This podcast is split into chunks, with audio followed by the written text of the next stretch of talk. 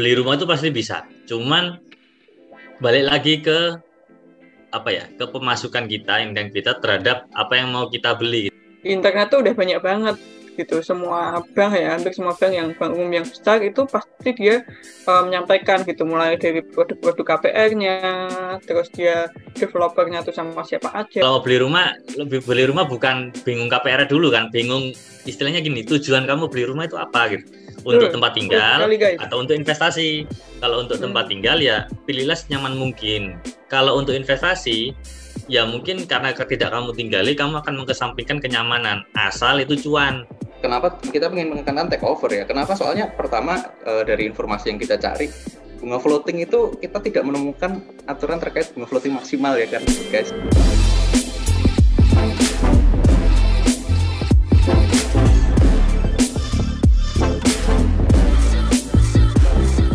Halo. Kembali lagi bersama kita di podcast Orba. Sehat semua guys. Kalian sehat semua?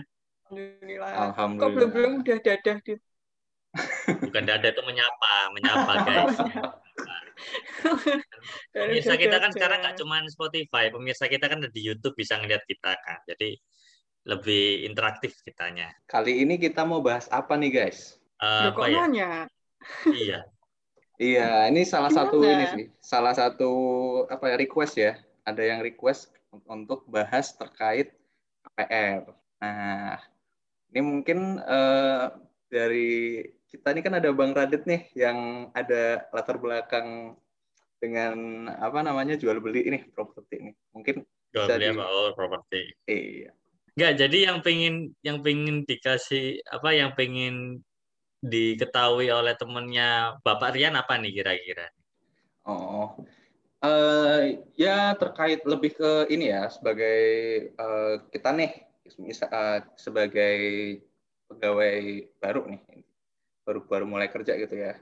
Kira kira-kira itu kita bisa nggak sih uh, apa namanya beli rumah dengan fasilitas kredit gitu ya? Dengan keadaan maksudnya ya dengan income kita yang uh, seperti ini ya maksudnya dengan rata-rata income kita yang ya rata-rata uh, income uh, anak Jakarta misalnya gitu Ya bisa. Jadi kalau beli rumah itu pasti bisa.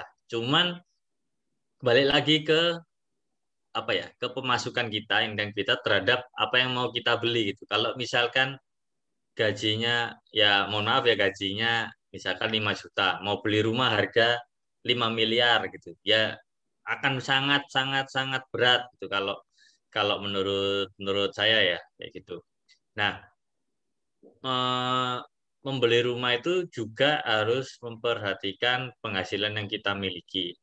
Tapi sebelumnya ketahui dulu KPR itu apa sih gitu. KPR itu kalau eh, bahasa Inggrisnya mortgage itu kan kredit yang diberikan bank untuk membiayai rumah, untuk membiayai eh, pembayaran rumah, ya gitu untuk membiayai pembelian rumah itu eh, ada biasanya sih bank membaginya dua ya, kredit primary sama secondary. Kalau primary itu untuk perumahan-perumahan baru, untuk secondary itu untuk rumah-rumah tangan kedua. Jadi istilahnya beli dari pihak ketiga bukan developer kayak gitu. Kalau developer biasanya bank-bank itu sudah ada yang rekanan sama sama developer. Misal bank A sama developer kita mungkin sebut saja lah developer ada kayak Ciputra, ada Intiland, ada apa Damai Putra atau apalah itu banyak kan. Nah, itu biasanya sudah ada rekanan-rekanan tiap proyeknya mereka. Misalkan proyek A itu ada rekanan BRI, Mandiri, BTN. Itu proyek B ada rekanan lagi mungkin banknya sama atau beda. Nah, biasanya teman-teman kalau beli rumah baru itu dapat informasi bank-bank itu juga bisa langsung dari developernya. Dari agentnya juga biasanya mereka juga punya rekanan kita kayak gitu. Dan informasi-informasi di internet tuh udah banyak banget gitu. Semua bank ya hampir semua bank yang bank umum yang besar itu pasti dia uh, menyampaikan gitu. Mulai dari produk-produk KPR-nya terus dia developernya tuh sama siapa aja. Tapi biasanya kalau kita mau beli rumah tuh uh, yang pertama kita pertama kita temui itu pasti developernya ya. Jadi kayak uh, banknya apa itu mengikuti Cuman ini nggak sedikit kalau kalau misalnya KPR gitu tuh uh, apakah harus payroll kita? Apa kan biasanya kalau kredit-kredit yang lain kan uh, harus payroll dari kantor kita gitu. Kalau KPR itu gimana sih? Kalau KPR itu itu tidak mewajibkan kamu payroll di mana. Bahkan gini, ya itu kan kalau yang karyawan. Nah, gimana kalau yang wira hmm. swasta mau ngambil KPR? Mungkin wira swasta hmm, punya hmm. rekening bank 10 gitu kan atau hmm. berapa sesuai dengan bisnis dia. Nah, kalau KPR itu tidak mewajibkan payroll. Karena mereka eh, bank itu akan menjadikan rumah atau asetnya atau apartemen gitu kan itu itu jaminannya kayak gitu jadi bukan hmm. beda sama mungkin kredit tanpa agunan gitu kan yang uh, biasanya mensyaratkan payroll sebagai syarat untuk mengambil kredit tersebut gitu. Gitu. Jadi uh, teman-teman di mana pun payrollnya tadi balik lagi ke developernya. Biasanya bank yang akan ditunjuk atau bank yang akan tersedia untuk teman-teman ambil rumah itu ya bank-bank yang sudah kerjasama sama developernya. Kayak gitu. Dan kenapa sih kok kerjasama gitu? Biasanya akan membedakan di tingkat bunganya. Jadi teman-teman kalau ambil project itu di bank itu dapat biasanya dapat bunga khusus atau mungkin bebas biaya-biaya tertentu atau apa uh, gitu sih ada promo-promo ada promo-promo karena ada kerjasama antara pihak developer dan pihak bank. Oh, Penting banget ya emang kita tahu promo-promonya. Oke, berarti di sini rekomendasinya untuk eh, teman saya ya yang mau pertama kali beli rumah itu cari eh, dari developer yang sudah rekanan gitu ya, udah kerjasama gitu ya. Ya, kalau mau beli rumah, lebih beli rumah bukan bingung KPR dulu kan, bingung istilahnya gini, tujuan kamu beli rumah itu apa gitu? Untuk hmm, tempat tinggal atau untuk investasi. Kalau untuk tempat hmm. tinggal ya pilihlah senyaman mungkin. Kalau untuk investasi ya mungkin karena tidak kamu tinggali kamu akan mengesampingkan kenyamanan asal itu cuan cuan itu dalam artian harga properti di masa depan itu diperkirakan akan bagus dengan cara melihat fasilitas-fasilitas di sekitarnya apakah itu dekat misalkan dengan uh, fasilitas umum stasiun kereta terminal atau apa atau mungkin rencana pengembangan developernya bagaimana nah itu untuk beli rumah kan memperhatikan itu cukup menarik nih Kenapa aku jadi kayak host itu? Ya, enggak, sepertinya Bapak anu nih, selain selain teman Bapak sepertinya Bapak sendiri nih yang pengen cari rumah ini sepertinya. Oh, aduh. Apa sudah punya Bapak? Ntar aja lah biar uh, kalau misalnya udah ada yang diajak ini ya join income. Oh, siap, siap, oh. siap. Siap, siap. Benar juga sih, benar juga sih kalau misalnya dengan penghasilan kita yang sekarang, join income tuh menjadi faktor yang sangat penting gitu. Karena True. Ya, gimana dengan penghasilan kita sekarang untuk menyicil rumah yang segitu? Nanti kita ini ya, Yan ya, kita buka kalkulatornya kan. Kayak, nah, iya, wah, nggak bisa nih. Belum bisa ya. kita dengan penghasilan kita sekarang kalau single gitu. Oh iya. Nah, uh, mungkin yang ya, belum dari... ini gimana Pak Radit?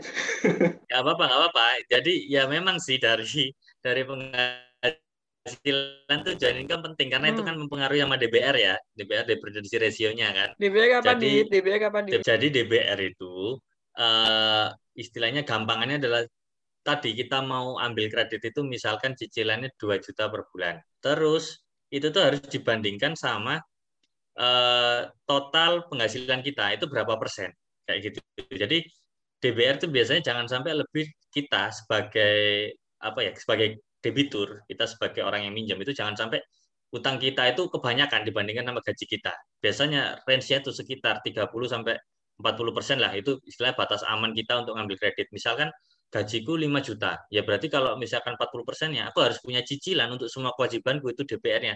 Berarti 2 juta, 2 juta berarti 40 persen. Jadi kalau aku, misalkan aku punya penghasilan 5 juta, 4 jutanya itu cicilan, ya satu jutanya buat hidup kita, kan itu kayaknya kurang sehat gitu. Jadi mungkin bank akan mengkoreksi di situ kayak gitu sih. Iya. Tuh, dan dari banknya juga sebagai risk mitigation itu mereka juga punya ukuran sendiri tentang DBR itu. Salah satunya mereka juga punya akses. Jadi kalau misalnya kita sebagai debitur, debitur di bank mana pun di seluruh Indonesia itu uh, data kita itu tercapture. Jadi misalnya bank A, bank A uh, kita mau uh, mengajukan kredit di bank A. Bank A tuh pasti uh, lihat dulu datanya si calon debitur ini dia punya kewajiban di mana aja dan berapa gitu. Jadi misalnya gaji 5 juta, 40 persennya maksimal, tadi 2 juta lah. 2 juta itu tuh total dari semua bank gitu. Nggak cuma salah satu bank yang mau kita uh, ajuin kredit aja gitu. Ini penting banget ya uh, apa uh, sebelum sebelum kita apply di bank tertentu tuh kita juga harus ngitung juga gitu. Selain kesehatan finansial diri kita sendiri nah itu uh, ke depannya kita juga harus harus memperhitungkan juga gitu hidup sehari-hari kita kayak gimana. Kalau dibuat utang semua gitu kan penghasilan kita. Iya betul sekali sih. Maksudnya eh, tadi kan DPR udah dijelaskan cicilan rumahnya itu dibagi dengan eh, dibandingkan dengan penghasilan kita gitu ya. Nah bank itu juga ngelihat eh, total dari cicilan-cicilan lain juga gitu kan ya. Uh, jadi kalau nggak salah namanya loan to value. Jadi kalau DPR tadi uh, cicilan rumahnya itu dibandingkan dengan penghasilan kita, Nah, itu bank itu juga ngelihat nih dengan total cicilan uh, kita semuanya total ya. Entah itu KPR, entah itu kita uh, kredit kepemilikan mobil. Nah, itu nanti ditotalkan dibandingkan dengan penghasilan kita. Nah, itu nanti juga mempengaruhi apakah nanti disetujui atau enggak gitu kan KPR-nya. Udah berat banget nih ya awal-awal nih. ya, ya emang topik topik KPR itu penting ya karena KPR itu kan apa istilahnya rumah itu kan kebutuhan pokok. Kalau kebutuhan pokok kebutuhan Premier kalau kita dulu belajar SD ya kebutuhan primer. Kalau membahas kebutuhan primer kan emang agak repot ya, bahas makan gitu kan kita mau makan apa apa itu wah wah makan baju sama rumah itu pembahasan yang memang memang berat sih kalau untuk apalagi masa pandemi kayak gini ya kayak gitu. Yui, dan biayanya paling tinggi jangan lupa. Jadi ya. harus Oh ya ngomongin ya ngomongin biaya selain biaya cicilan juga kita kalau ngambil KPR juga harus perhatikan biaya-biaya lain yang timbul, misalkan provisi, biaya administrasi. Nanti kalau misalkan rumahnya sudah jadi atau mau eh, ambil sertifikatnya di bank gitu kan, BPHTB, biaya perolehan atas biaya perolehan hak atas tanah dan bangunan itu itu juga harus diperhatikan. Itu nominalnya juga cukup uh, ya. gede juga gitu ya dan harus ya. memang harus diperhitungkan gitu. Hmm. Nah, kita udah ngomongin banyak nih terkait KPR. Nah, mungkin selanjutnya biaya ini ya, ya biaya selain biaya pokoknya kan pinjaman pasti ada bunga gitu kan ya. E, mungkin bisa di ini ya e, kita terkait bunga itu kan ada bunga fix sama floating nih. Nah, mungkin gantian nih Mbak Iga Kenapa kamu wawancarain kita ya? Iya, ini, ini, ini kan gini ya. Ini apa? podcast ini podcast ini terbentuk dengan host yang setara harus ya kan. Kita ini kan bertiga setara gitu. Kenapa tiba-tiba kita jadi narasumber? Cuman nggak apa-apa. Kita ini istilahnya kita brainstorming juga terhadap materi-materi yang sudah pernah kita terima gitu ya. Nggak apa-apa deh. Eh, monggo Ibu Iga silakan. Emang nih ngomong-ngomong tentang bunga, biasanya kalau misalnya kita melihat banner KPI gitu misalnya, itu kan ada uh, bunga fix dua persen sama dua tahun pertama. Nah, biasanya calon pembeli rumah itu keblinger sama bunga yang kecil yang dipromosi tadi. Jadi itu bunga fix. Apa artinya bunga fix? Ya, bunga fix itu ya fix gitu. Uh, apa angka bunganya itu akan seperti itu sampai dua tahun misalnya promonya gitu ya. Misalnya eh, lima koma lima persen PA selama dua tahun. Tahun ketiga gimana? Tahun ketiga mengikuti bunga yang ditetapkan oleh BI. Itu namanya bunga floating. Jadi kayak jadi kalau misalnya kita buka nih di web bank tertentu atau webnya OJK itu ada uh, suku bunga dasar itu lengkap kayak di dalam situ tuh ada bunga wajar. Nah itu yang biasanya teman-teman pada kaget kan, yang di tahun ketiga atau tahun keempat tuh, loh, kok tiba-tiba cicilannya jadi segini gitu kayak merasa dihianati gitu kan. Sebenarnya itu enggak karena memang uh, memang perjanjiannya seperti itu gitu. Jadi bisa di highlight nih fix sama floatingnya tuh uh, gimana dan kapan kita mulai floating. Dan sebenarnya tadi ini ya Yan ya kita diajarin Pak Radit nih gimana caranya kita hmm, mengatasi nih floating floating tuh gimana gitu. Ya lempar lempar. bagian, bagian, bagian akal mengakali emang anu ya semua lempar lempar aja ke saya untuk akal mengakali. Ya gini kalau pertama ya pertama balik ke tadi yang sudah disampaikan Ibu Iga bahwa ada banner misalkan dua tahun fix lima persen misalkan. Terus tiga tahun fix 7%. Nah, kadang orang benar kata Iga kalau kadang terjebak dalam mindset, oh dua tahun aja nih karena lebih kecil. Nah, padahal kalau menurut aku pertama gitu, kalau memang ada penawaran dari bank kayak gitu, ambil yang memang tenornya fixnya paling panjang. Meskipun dia suku bunganya lebih besar daripada suku bunga yang ditawarkan terhadap tenor fix yang lebih kecil. Karena apa? Ya nggak tahu ya. Kalau aku lihat kadang bedanya itu cuma sepersen dua persen gitu. Tapi kalau dilihat dari kondisi pasar yang nggak menentu, ya better kita ambil yang fix kayak gitu. Terutama ya teman-teman karena ini kalau uh, kita lihat juga masih dalam kondisi pandemi di mana ada ketidakpastian gitu. Nggak cuma properti ya di instrumen keuangan lain juga misalkan saham atau apa kadang tiba-tiba naik, tiba-tiba turunnya drastis itu termasuk juga properti juga kemungkinan untuk KPR karena KPR ini juga sebagai kalau orang bilang juga sebagai salah satu instrumen investasi terhadap bunga floating tadi itu mungkin akan ada kenaikan yang cukup signifikan. Jadi kalau memang ada penawaran-penawaran bunga fix, sebaiknya ambil yang jangka waktunya panjang. Kedua, nah ini yang mungkin teman-teman jarang dengar. Gitu. Ada namanya take over.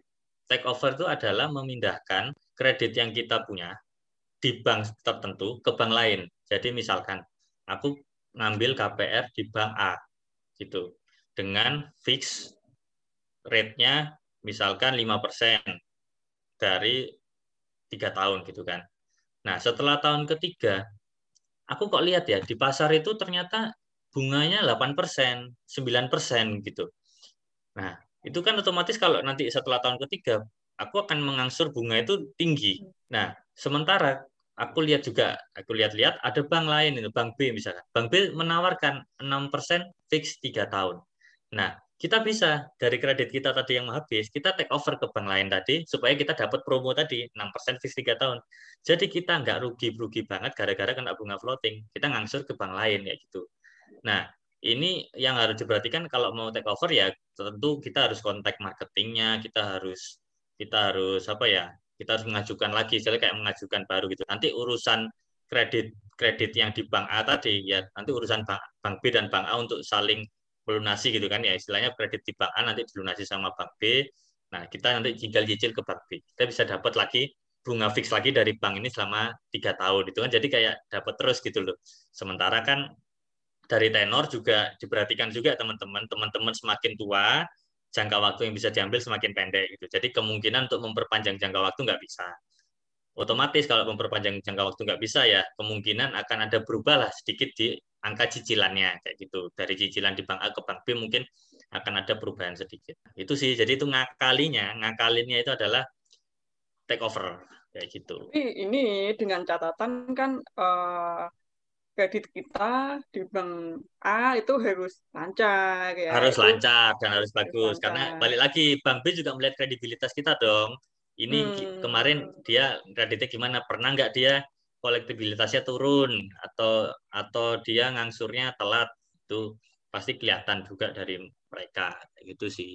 Selain itu juga juga harus dipertimbangkan juga sih kalau misalnya kita mau apa mau take over ya berarti kita mengulang proses yang sama gitu kita mengeluarkan biaya-biaya yang sama ya kan provisi fee Hmm. dan lain sebagainya itu biayanya Hmm. akan terulang kembali nah itu juga perlu diperhatikan Iya. Nah itu that's why kita harus perhatian eh, kita harus perhatikan apa ya suku bunga di pasaran juga lah istilahnya. Kalau di pasaran ternyata bunganya masih ya so-so lah dengan bunga fix kita ya mending ikut floating gitu. Tapi kalau tiba-tiba ada kenaikan atau apa ya mending kita coba-coba untuk take over gitu. Iya, Hmm. kenapa kita pengen menekankan gitu ya? Kenapa kita pengen menekankan take over ya? Kenapa? Soalnya pertama eh, dari informasi yang kita cari, bunga floating itu kita tidak menemukan aturan terkait bunga floating maksimal ya kan, guys. Jadi kalau misalnya atur di pasar itu naik terus ya ya bunga kalian bisa sangat naik juga. Itu bahkan kita tadi menemukan ada ter- ada yang bunganya sampai dua kali lipat karena floating rate. Itu kan jadi beban juga ya kalau kita sebagai eh, Hmm. yang sudah punya pin- pinjaman KPR tadi gitu gitu kan. Terus itu juga sama ada waktu produktifnya nih, usia produktif nih. Terutama kita ya sebagai karyawan ya. Kita udah dikasih tahu nih, kalian ketika umur 50 berapa 56 ya, 56 tahun tuh kalian akan pensiun nih. Gimana ya? Jadi pen, jadi hal yang penting juga gitu kan. untuk dipertimbangkan kan. Tuh kira-kira ya. ini nggak uh, si Radit kan Radit udah udah ada nih gambaran kira-kira biaya notaris, asuransi, pajak tuh notaris tuh berapa sih dit? Biasanya dit? Notaris Tergantung itu apa gitu? Tergantung ini, balik lagi tadi developer ya. Developer tuh juga punya loh rekanan notaris ya gitu. Biasanya hmm. kalau rekanan gitu lebih murah. Tapi kalau enggak ya kisaran sejuta sampai dua jutaan lah tergantung daerahmu ya. Jadi misalkan daerah Jakarta mungkin bisa lebih mahal daripada daerah misalkan Jogja, Surabaya.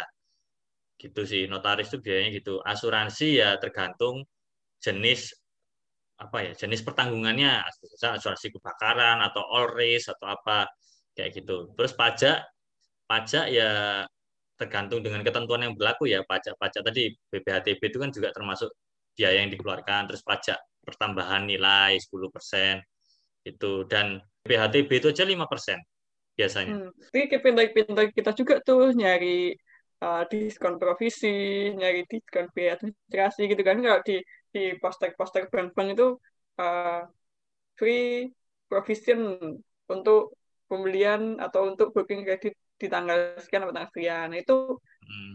perlu perlu juga sih kita nyari-nyari yang promo-promo gitu. Jadi hmm. selain kita nyari promo makanan, KPR gitu kita nyari promo guys tapi biaya perintilan itu lumayan juga gitu kan kalau misalnya dihitung-hitung